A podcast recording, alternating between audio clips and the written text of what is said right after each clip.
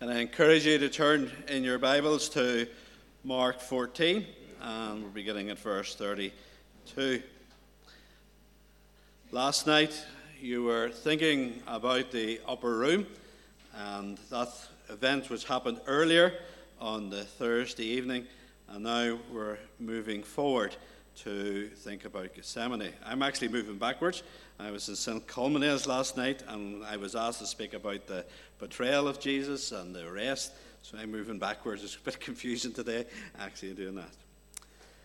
Now, it was the custom of Jesus to go with his disciples each evening out to the Garden of Gethsemane. Now, this was a place just outside of Jerusalem, just the right hand side of the map there. It's at the side of the Mount of Olives.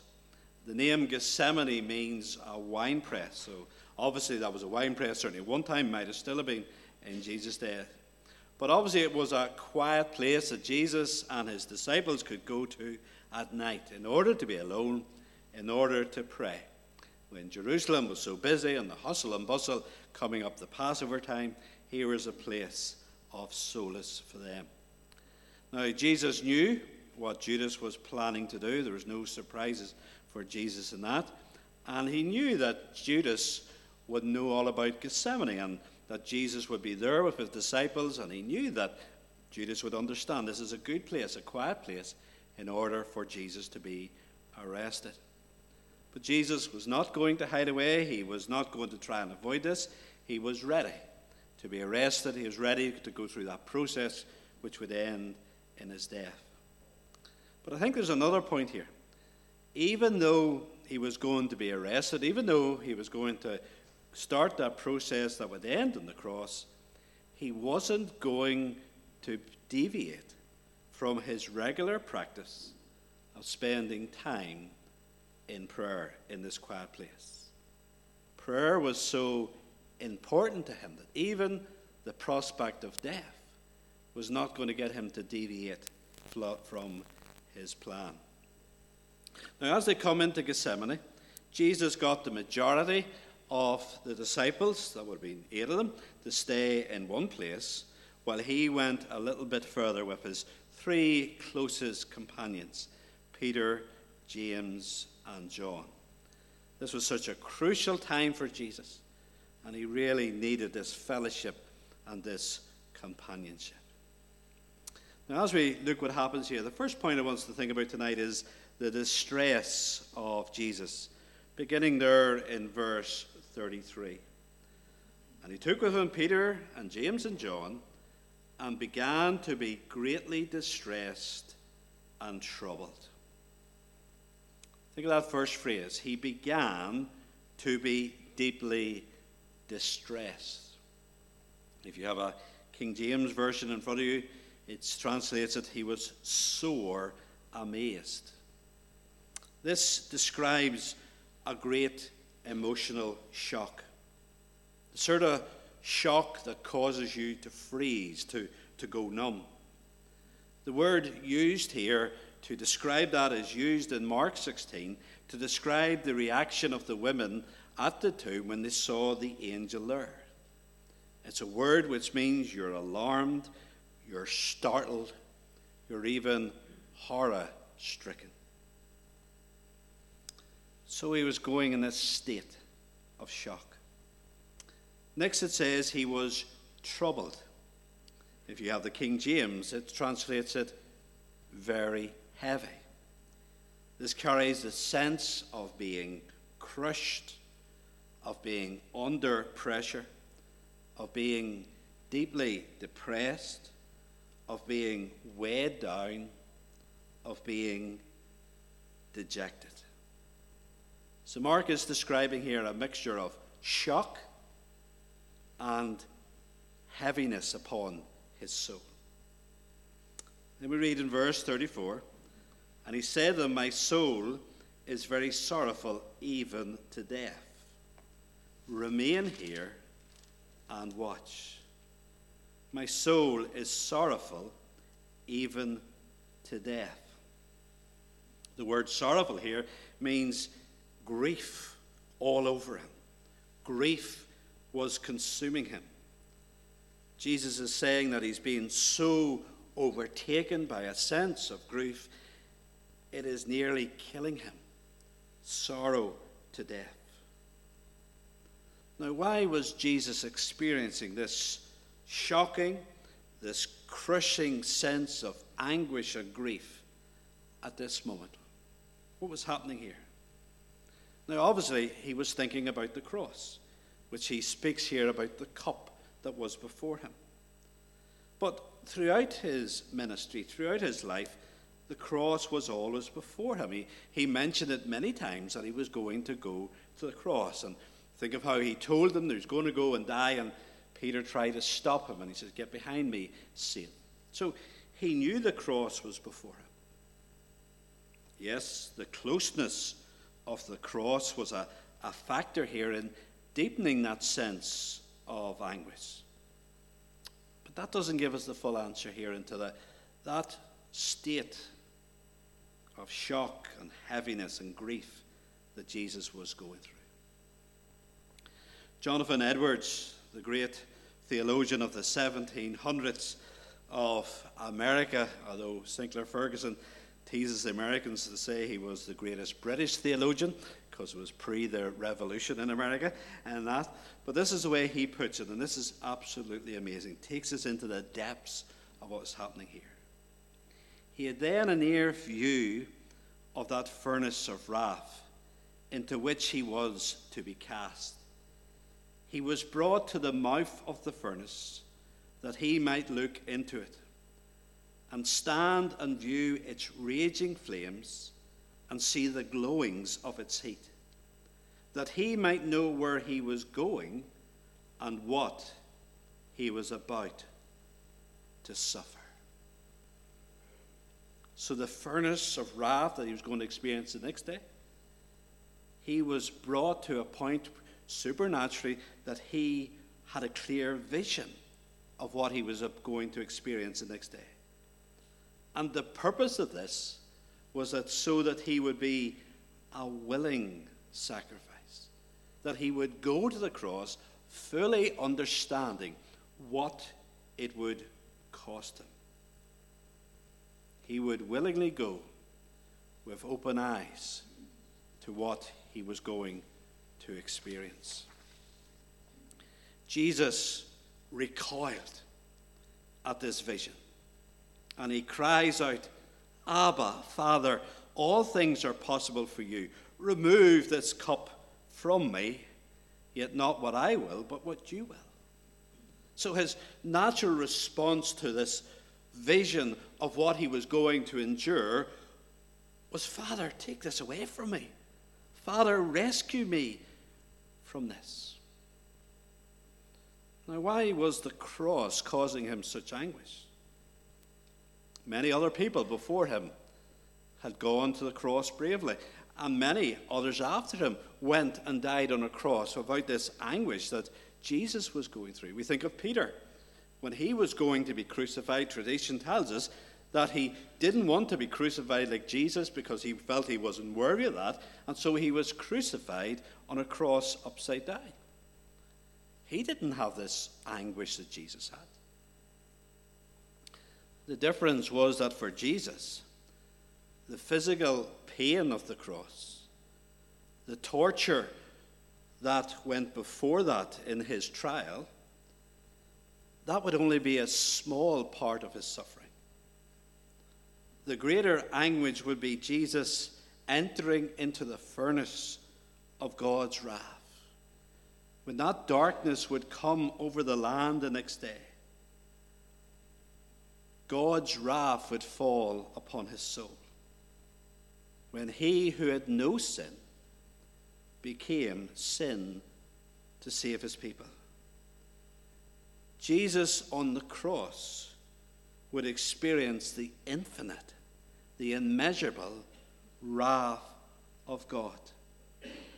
On the cross, Jesus experienced great physical pain. On the cross, Jesus experienced the darkness. And on the cross, he experienced the wrath of God on his soul. Jesus on the cross was experiencing hell. Because that's what you get when you put those things together the physical suffering, the darkness, the wrath of God being poured out upon you. Jesus experienced hell on that cross to an infinite measure so that sinners like you and I could escape it. And that is why he recoiled. That is why he was in such anguish.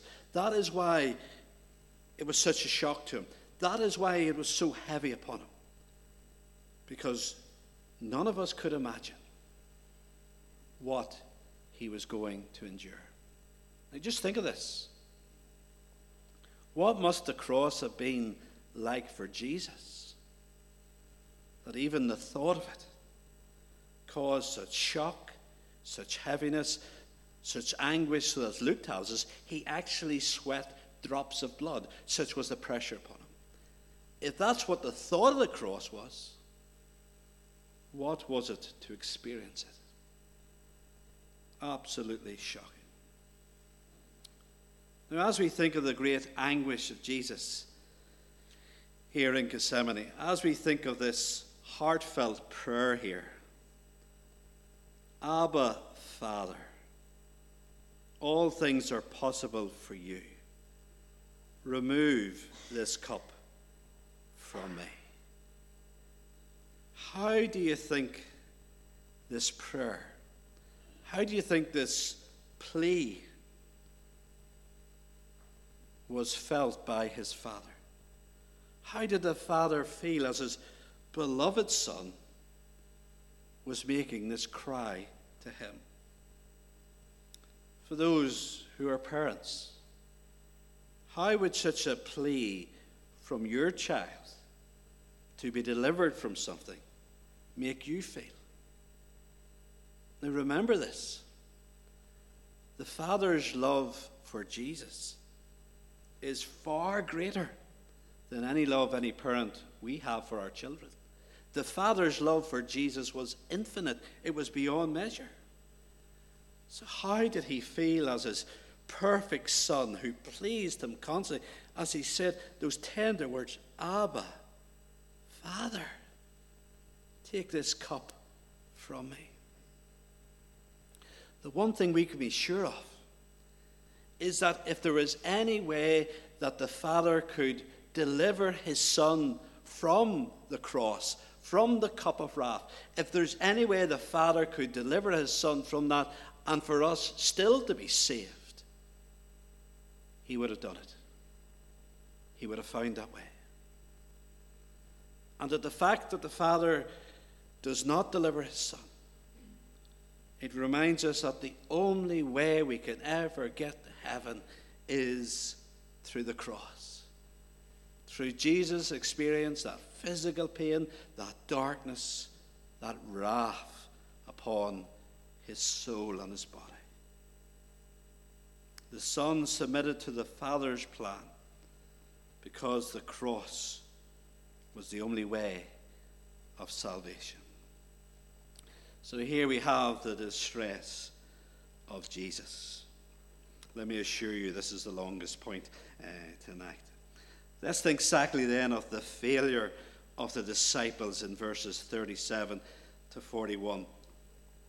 Now, when Jesus began to be overwhelmed with sorrow here in Gethsemane, Peter, James, and John were with him, and they heard him speak. He told them about the anguish he was beginning to experience. So, Peter, James, and John had some insight into the fact that Jesus was going through a terrible, terrible experience. They would never have seen Jesus like this before. But what was their response? Look at verse 37. And he came and found them sleeping. And he said to Peter, Simon, are you asleep? Could you not watch one hour? When Jesus needed them most, sadly, they so badly failed him when Jesus wanted his friends just to watch and to pray with him, they fell asleep. They went and they snoozed on the job. They were, it appears, quite indifferent to all that he was experiencing, and they failed to stand by him. Simon Peter, of these three closest disciples to Jesus, he's the one who's singled out here by Jesus for particular rebuke. Why? I thought because it was Mark's gospel that Mark is believed to write his gospel, particularly with Peter's help. And was that why it is put in here? But Matthew has it as well. But the interesting thing about Mark's gospel is in Mark's gospel, it quotes that he said Simon, which was Jesus' name before he was called to be a disciple, which really was a term of rebuke. In other words, you're not being my disciple, you're like the person you were before. Why is Simon Peter particularly being picked on here? Well, probably it was because a short time before this, when Jesus spoke of Peter betray, of denying him, Peter said he wouldn't do this. Peter said he would die for Jesus. He would be faithful even unto death. And even this act of praying with Jesus, he's failed to do it. And Jesus is pointing out to Simon Peter that he's wanting those who talk the talk to walk the walk. It's not enough, Peter, you being able to use big words and fine sounding words of what you will do. When push comes to shove, you haven't been faithful. Jesus was laboring in Gethsemane in prayer so as to have strength to complete this work of salvation, the salvation of people's souls and his disciples to fail to pray alongside him in this work of salvation. And surely that's the same danger today.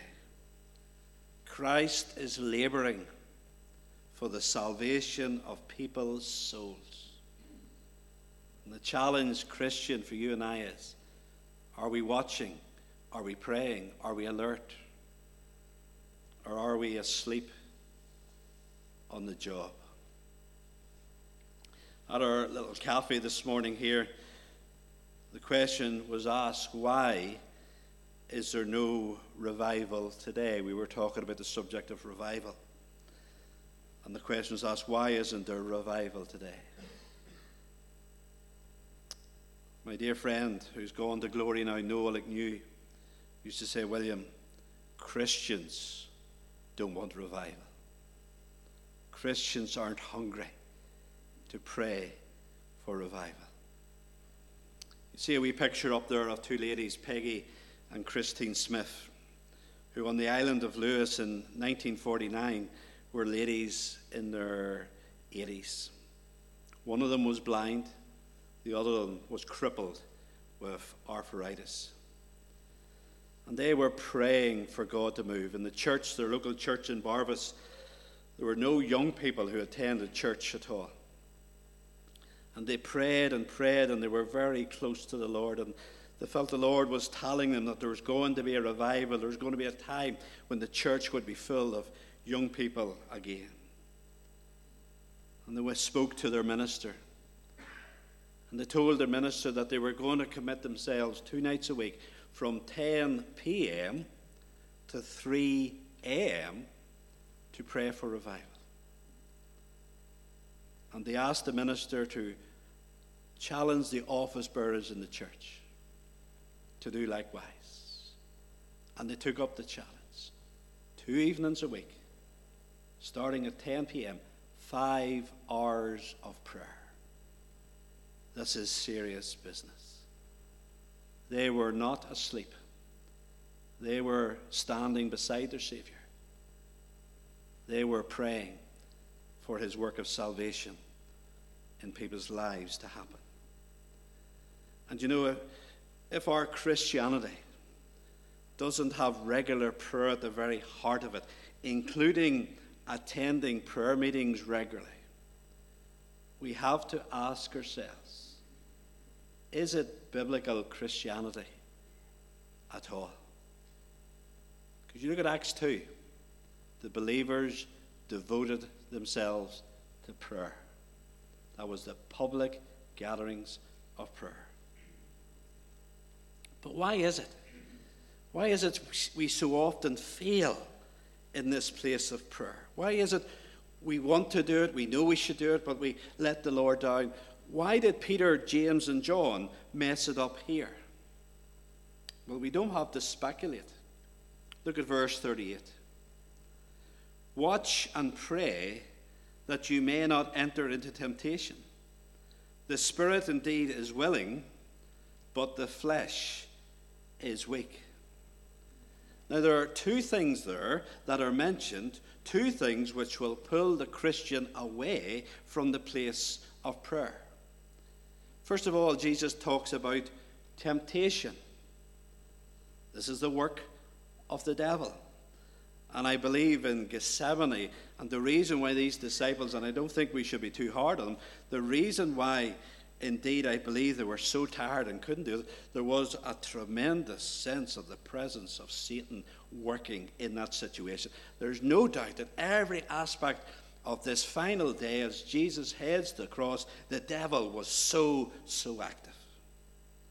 And so the devil was working to keep these men away from prayer. And the devil continues to do that. He will throw up a hundred and one excuses. You know, when you go to pray and you pray, and suddenly it flashes in your head a hundred and one jobs you know that you need to be doing.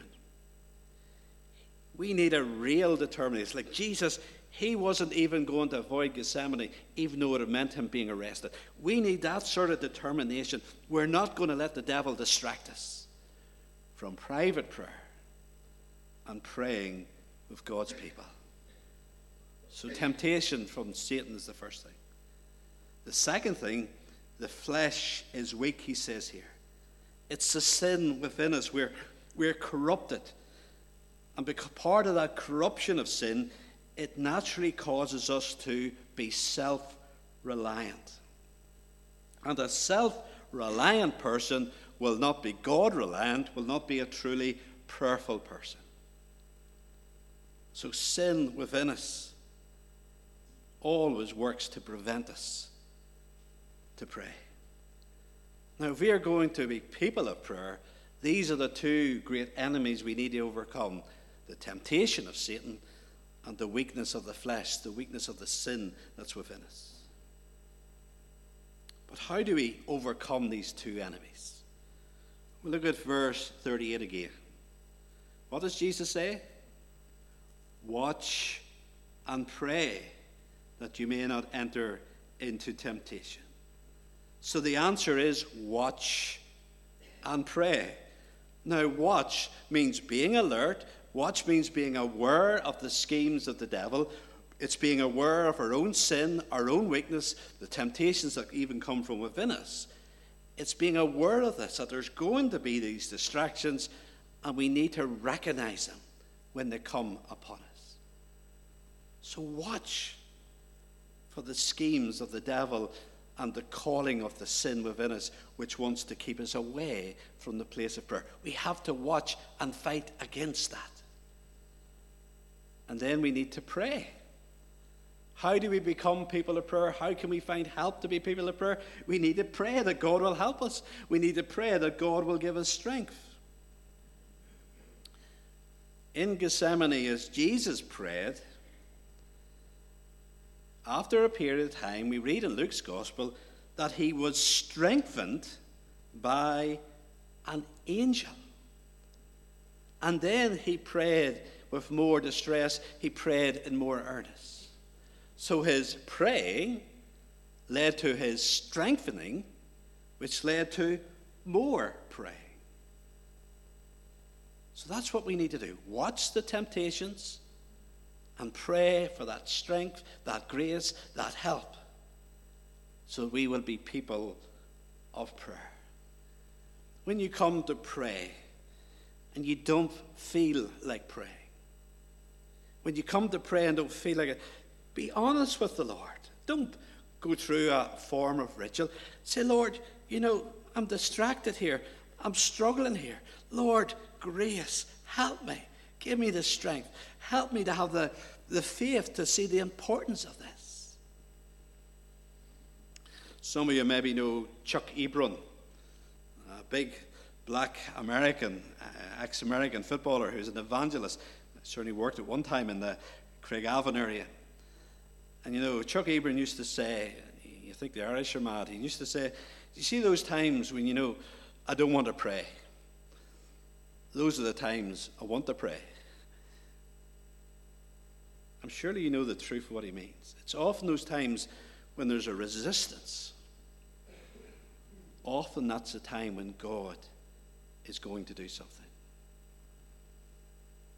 I know myself, I'm sure my colleagues feel there's times when you're preaching and you feel as if there's a real force working against you. It's a real battle. You know, those are the times when I get encouraged because if the enemy has been busy, it's because God's at work. But what about these disciples? They were told to watch and pray to help them to do this. Did they learn their lesson? Sadly not. Look at verse 40. And again he came and found them sleeping. Verse 41 And he came the third time and said to them, Are you still sleeping and taking your rest?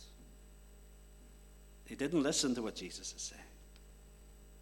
Now, I believe, as every preacher does, that this message tonight is not from me. This message is from the Lord. And this is a challenge in Gethsemane as we see Jesus facing the cross, going to the place of prayer. This is a challenge for us to be in the place of prayer. Are we going to listen? Are we going to resolve to do something about our lack of prayer? Privately and publicly. We need to do something about it. So we see the failure of the disciples. And then, thirdly, we see the readiness of Jesus in verses 41 to 42. Let me read those verses. And he came the third time and said Are you still sleeping and taking your rest? It's enough. The hour has come. The Son of Man is betrayed into the hands of sinners. Rise, let us be going. See, my betrayer is at hand. I think this is tremendous. Jesus, because of his faithfulness in prayer, is now ready to take the next dreadful step as he journeys to the cross. Jesus was prepared, Jesus was strengthened, Jesus was equipped for what was ahead from being in this place of prayer. In many ways, the battle of Calvary was won here in Gethsemane. In the place of prayer, Jesus was victorious. If you look at the story of Jesus' rest, which I was looking at last night in St. Colmanel's, and the thing that hit me in a fresh way, as looking at Matthew's account and John's account particularly. There's a tremendous sense of Jesus being in control. Jesus full of love and peace as he meets this great mob coming against him. You think of Judas, and as I was saying last night, you know, if I had been in Jesus' place and I knew what Judas was about to do, now I was never a good fighter, but if that had been me, I'd like to have laid one on him, to be honest, wouldn't you? Just as he goes to kiss you, you just would like to give him a good right hook and that. What does Jesus do? He says to him, Friend, do what you've come to do.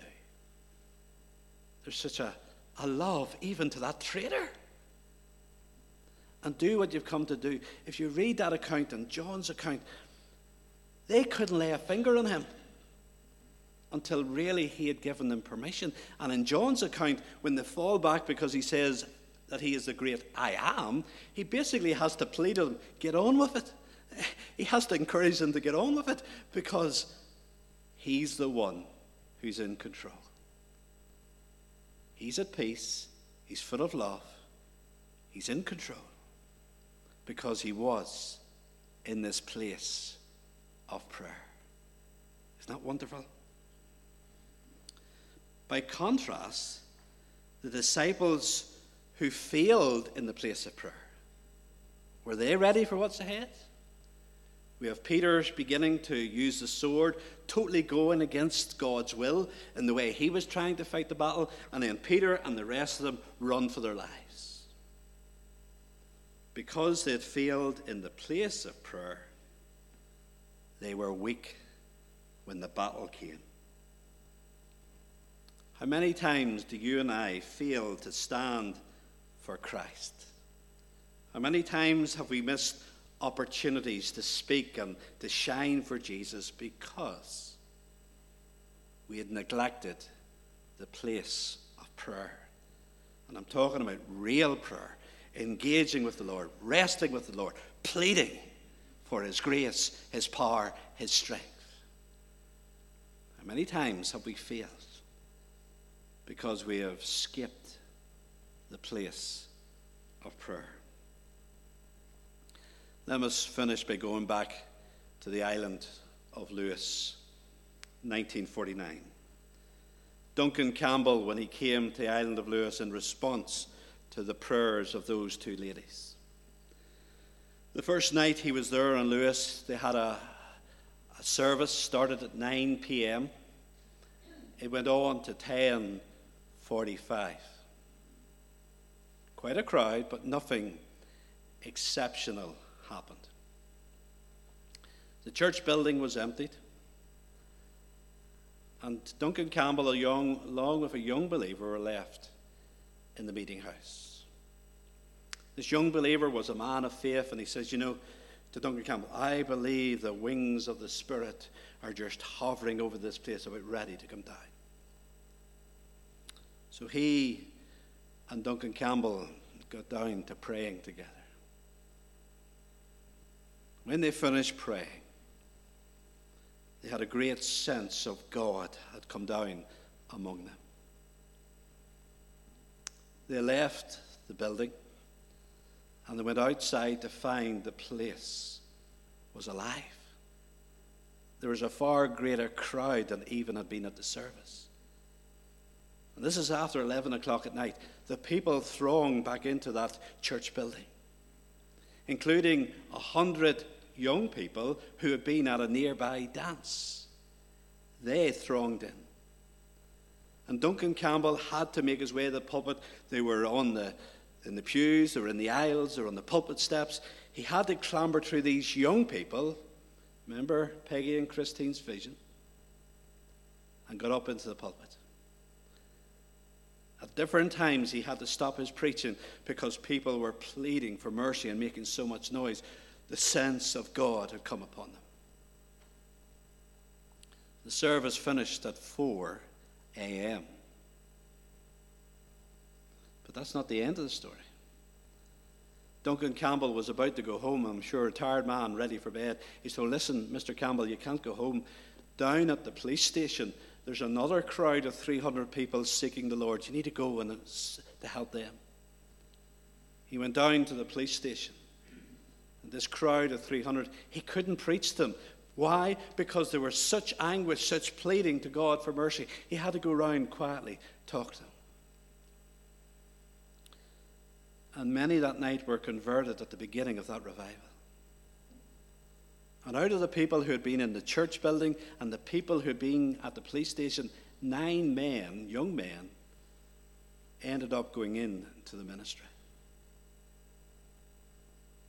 How did it start?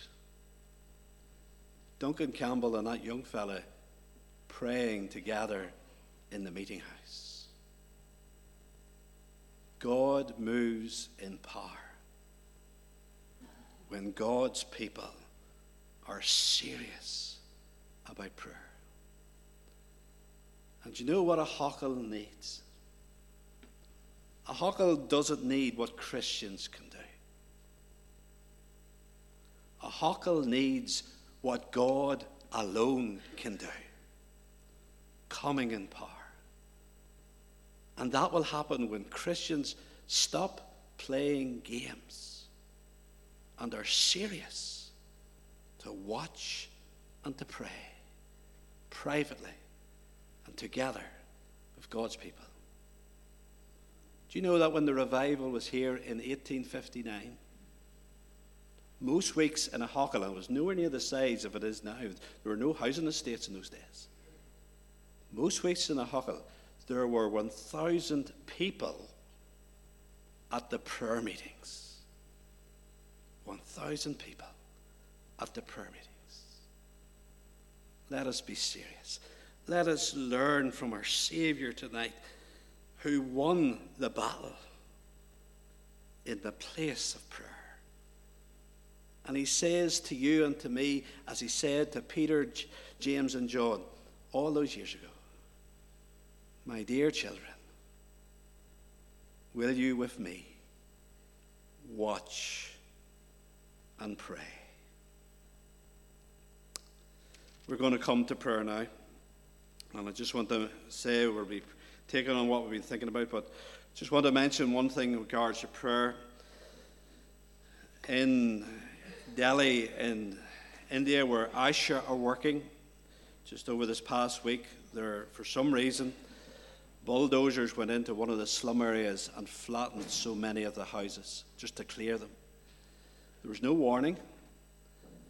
And this was all people's homes and possessions, and so many families who have been left with absolutely nothing. People who had already lost much in floods, now they've been lost so much. So we want to pray for that. We want to pray for these people. We want to pray for Asha as they work in that situation, as well as what we've been thinking about here.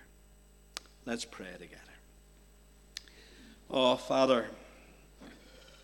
We want to praise you for Gethsemane. We want to praise you for the glorious victory that Jesus won there in the place of prayer. And Father, we realize it wasn't easy. He was in sorrow, he was in shock, he was in anguish, he was sweating those drops of blood.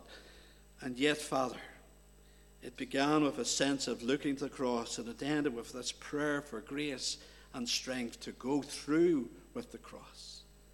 And Father, we thank you that out of that time of prayer, he rose strong to face the enemy.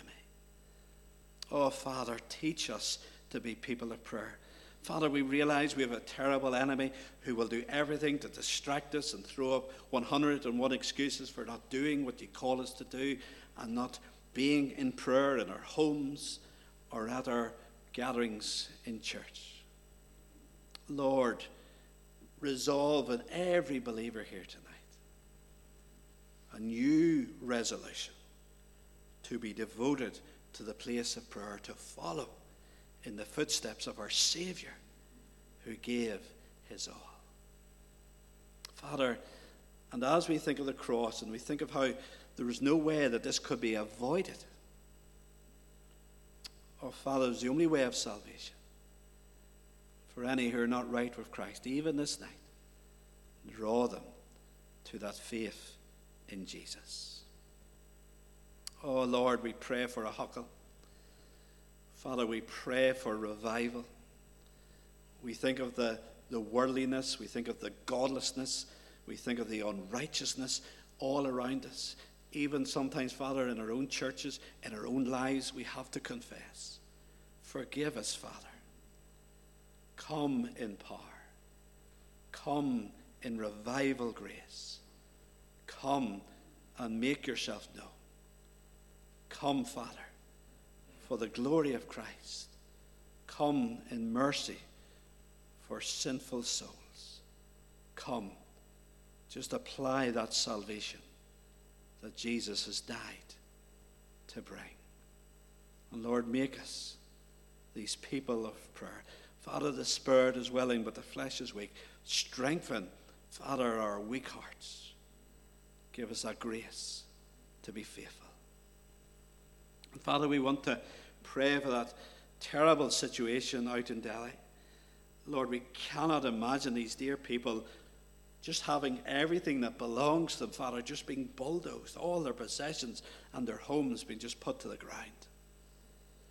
Lord, we pray for Dr. Kiran and we pray for all the folk in Asha as they respond.